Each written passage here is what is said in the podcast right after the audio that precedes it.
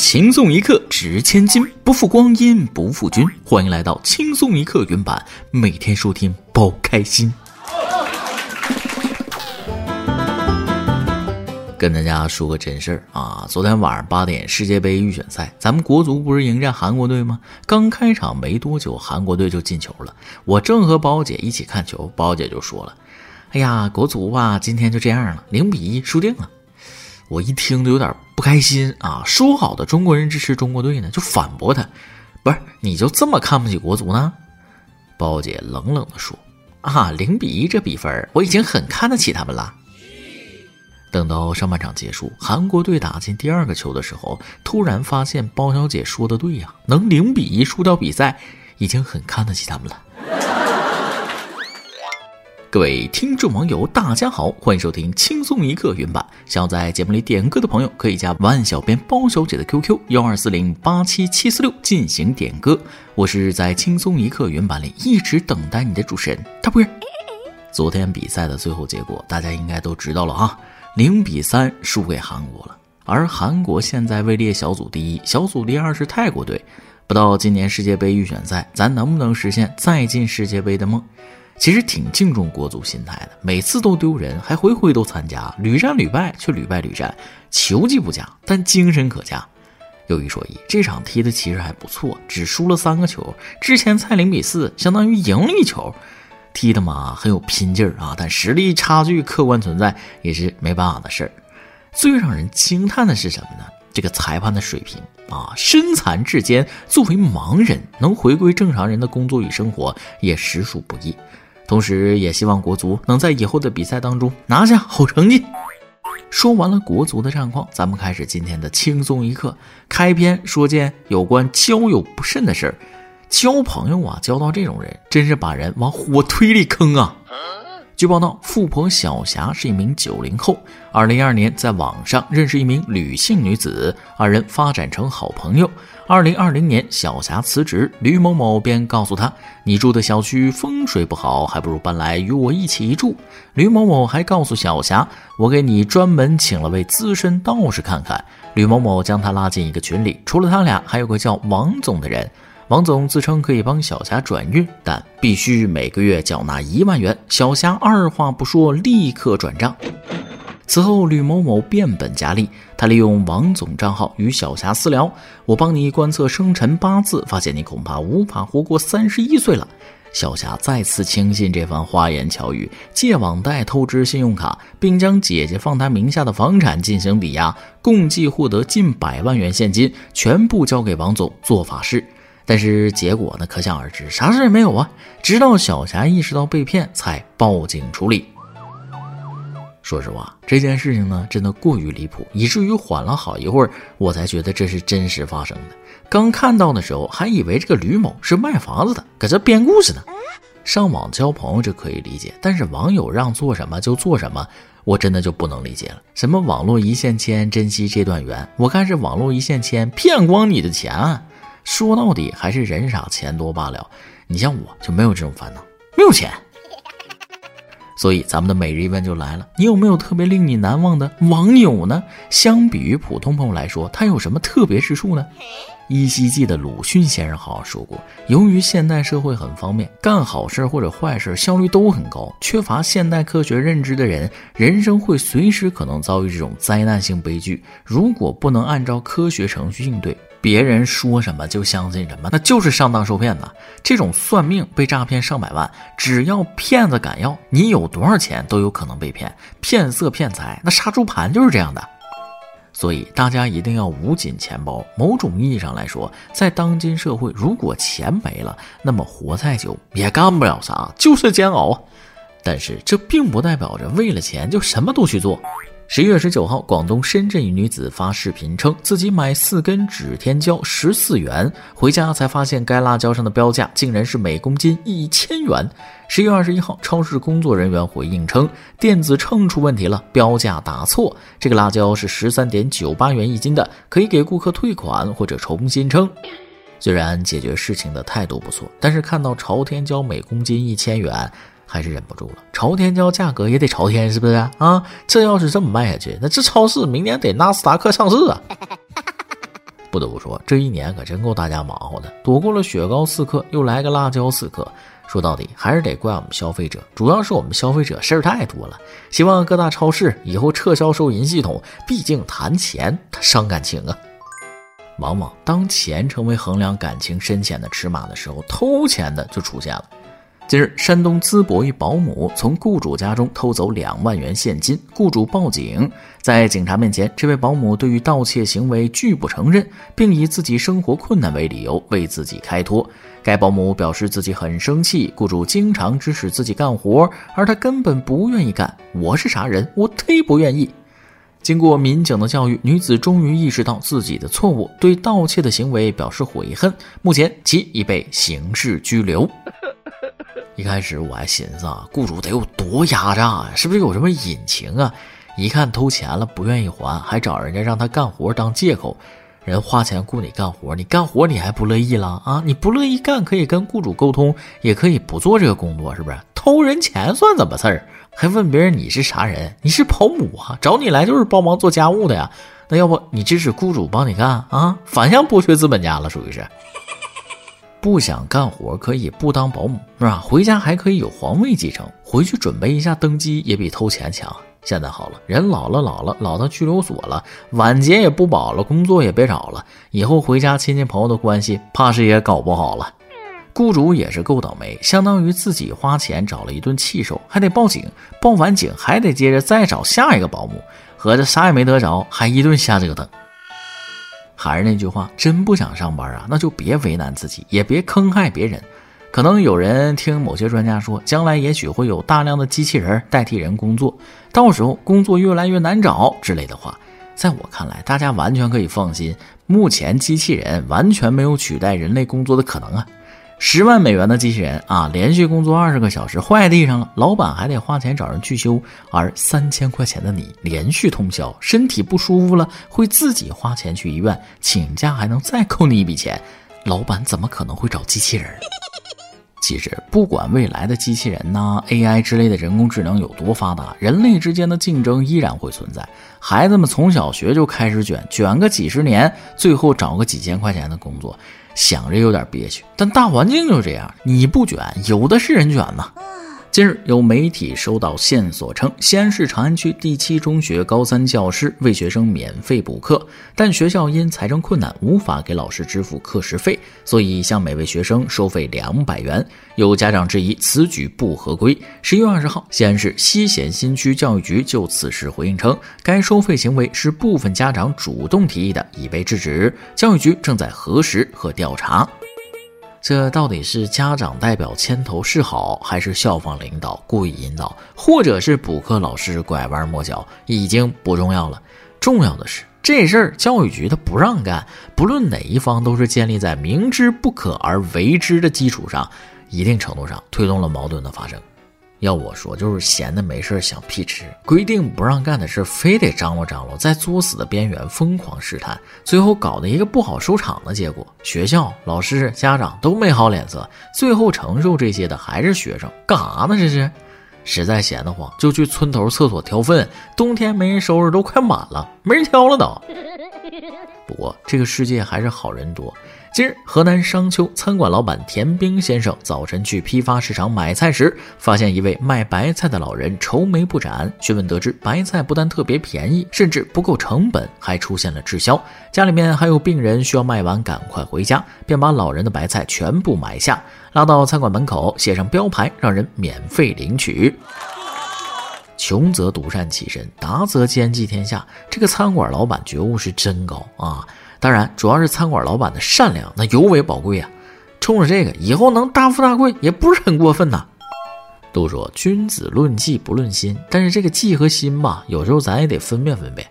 十月十四号，针对安徽淮北雨润优选员工用嘴给肉剔骨一事，当地市场监管部门立即展开调查。经核查，视频为该商户郑某为博取眼球、促进线下销售进行的摆拍，实际经营中并不存在类似情况。执法人员对其批评教育后，该商户已经认识到错误，并及时删除相关视频。下一步，象山区市场监管局将加强监管和宣传教育，进一步规范商户经营行为。所以无骨鸡爪去皮瓜子儿真的是老奶奶啃的？不会吧？不会吧？祖传绝技了，属于是你倒是做好保密工作啊！你看被网友发现了吗？而且祖传的就合理吗？挺大公司说的都是未成年人的话，这么整对谁都不卫生，甚至有点危险。我比较担心这员工会不会有寄生虫啊？说完恶心人的，我们再说一个恶心人的。十月十八号，广东惠州一顾客发视频吐槽，在华莱士买的汉堡中吃出生肉，完全没炸的那种，恶心、呕吐，浑身难受。门店工作人员表示，当时店员由于粗心没有烤，直接打包了汉堡，确实是他们的失误，已为顾客退款，以后也会加强检查。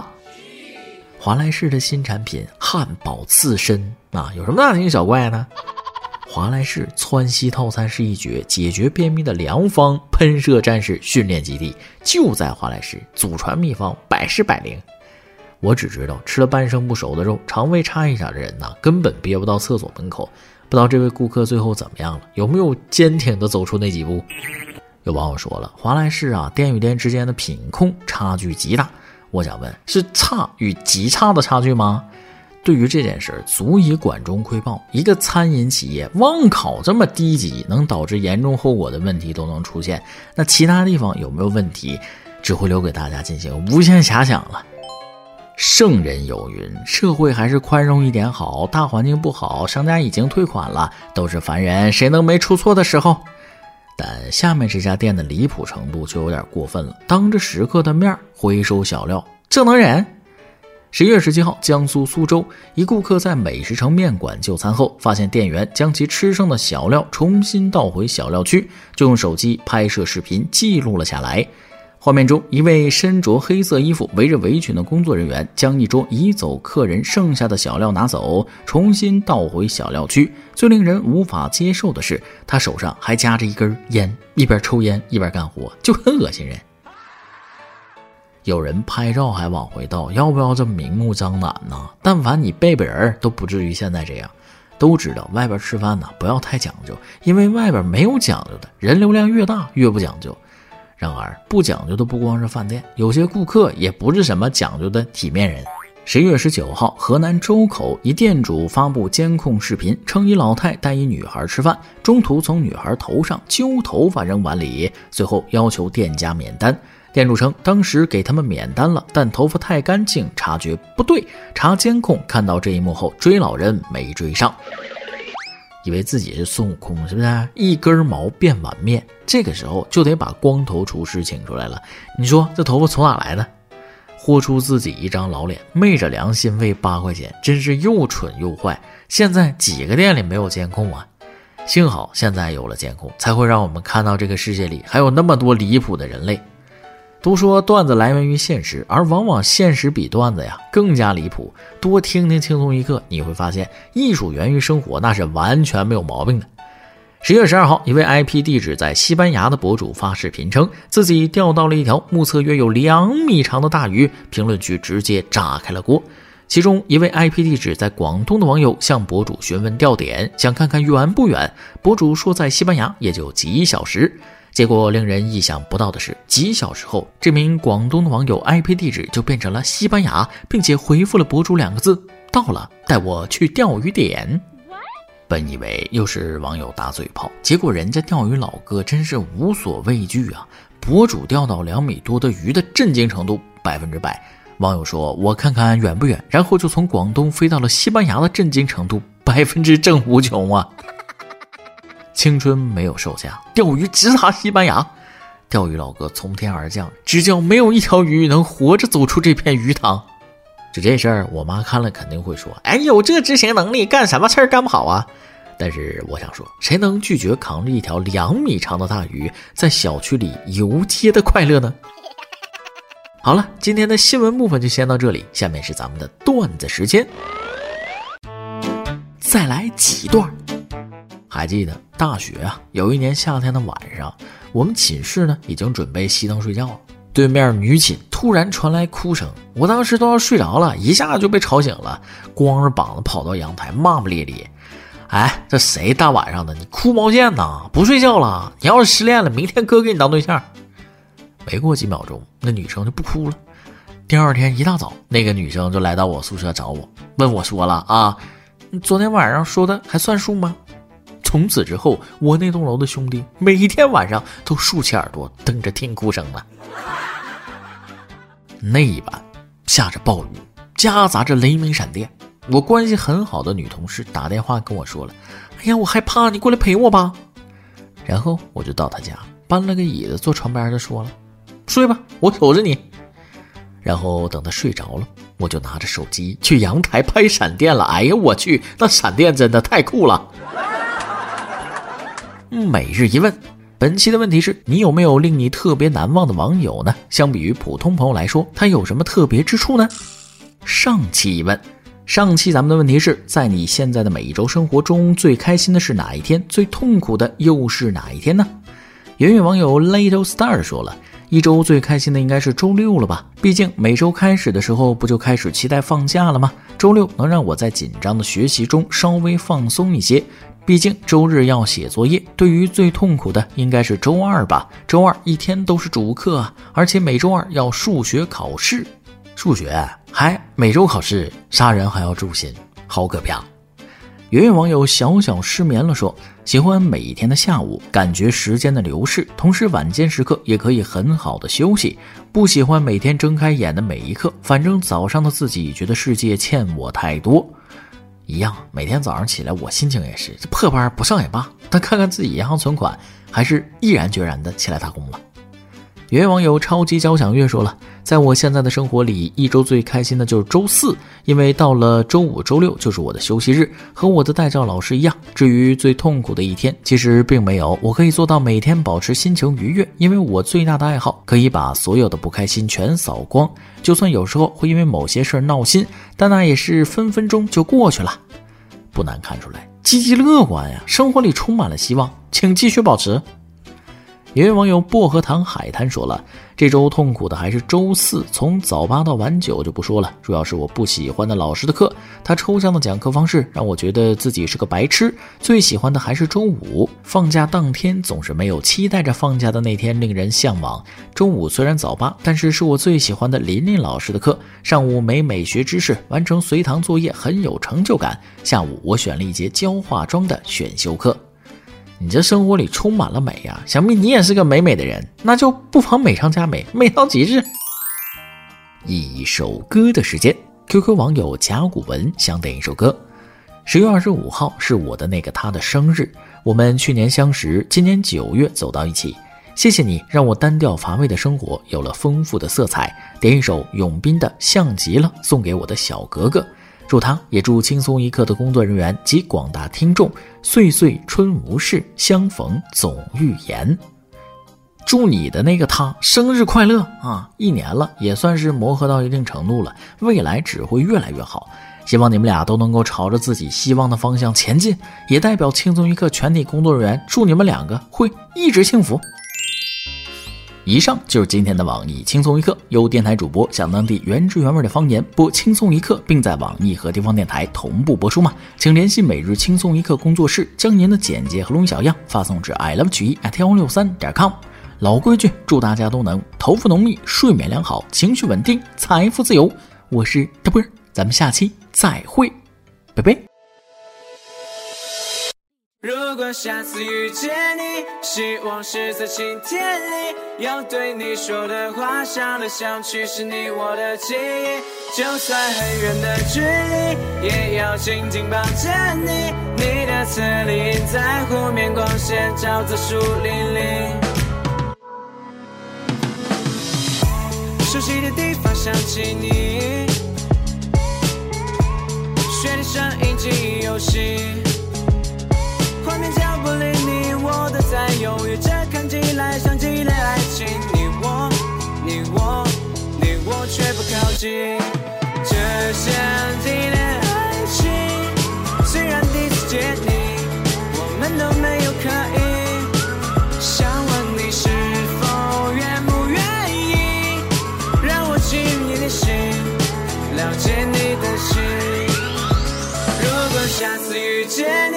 希望是在晴天里，要对你说的话，想来想去是你我的记忆。就算很远的距离，也要紧紧抱着你。你的侧影在湖面光线照在树林里，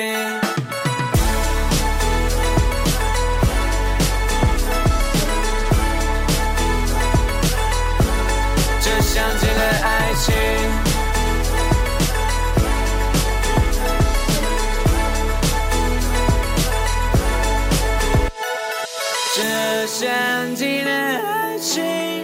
虽然第一次见你，我们都没有刻意。想问你是否愿不愿意，让我进入你的心，了解你的心。如果下次遇见你，希望是在晴天里，要对你说的话，想来想去是你我的记忆。就算很远的距离，也要紧紧抱着你。你的侧脸在湖面光线照在树林里，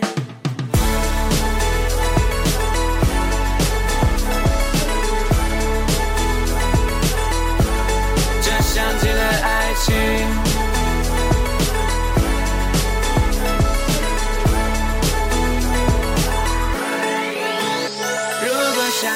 遇见你，希望是在晴天里，要对你说的话，想来想去是你我的记忆。就算很远的距离，也要紧紧抱着你。你的侧影在湖面光线照在树林里，